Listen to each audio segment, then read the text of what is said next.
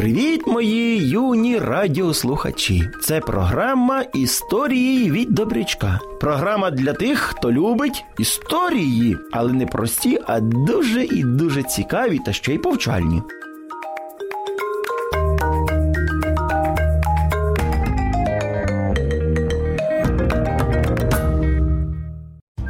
Сьогодні я вам розповім саме таку історію про першокласницю Лізу. Їй подобалася вчителька, її однокласники, і все-таки у неї була одна причина, по якій вона неохоче ходила до школи. І ось що з нею було таке. Одного дня Лізина мама помітила, що у портфелі її донечки багато фантик. Ну, ви знаєте, це коли їдять цукерки і вони от залишаються. Донечко, навіщо ти їла так багато цукерок?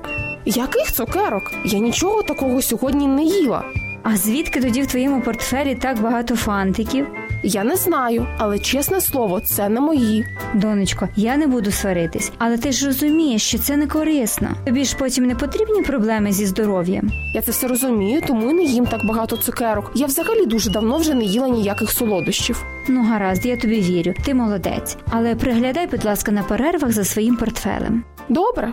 Наступного дня Ліза, прийшовши до школи, на перервах уважно слідкувала за своїми речами, адже їй було цікаво, звідки бралися ті фантики у неї у портфелі.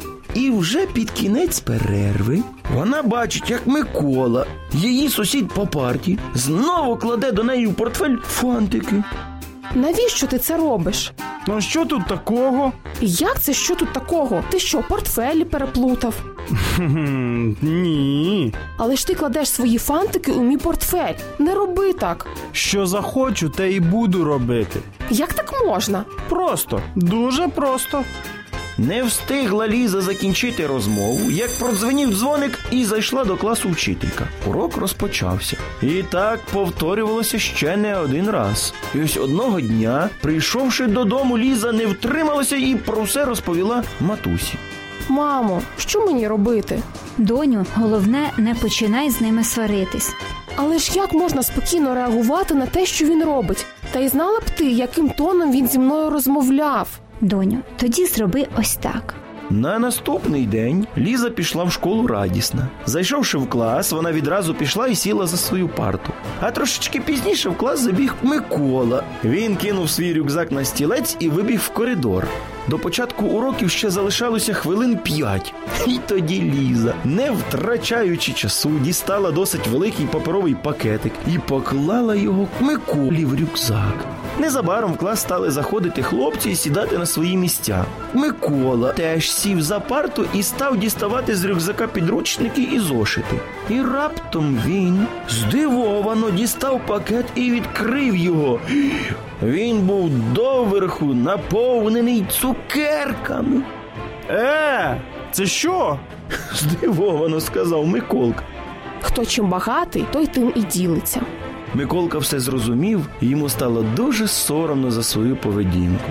Відтоді Миколка навіть потоваришував з Лізою. І тому я кажу вам, дітки, не відповідайте злом за зло, а навпаки, відповідайте добром.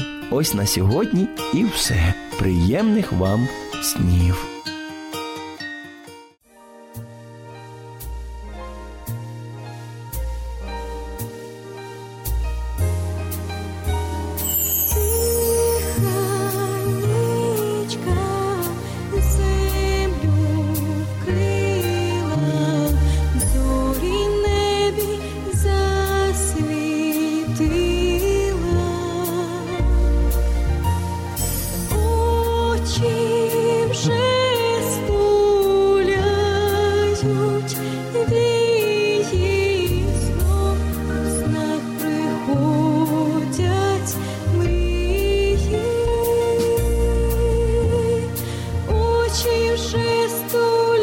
to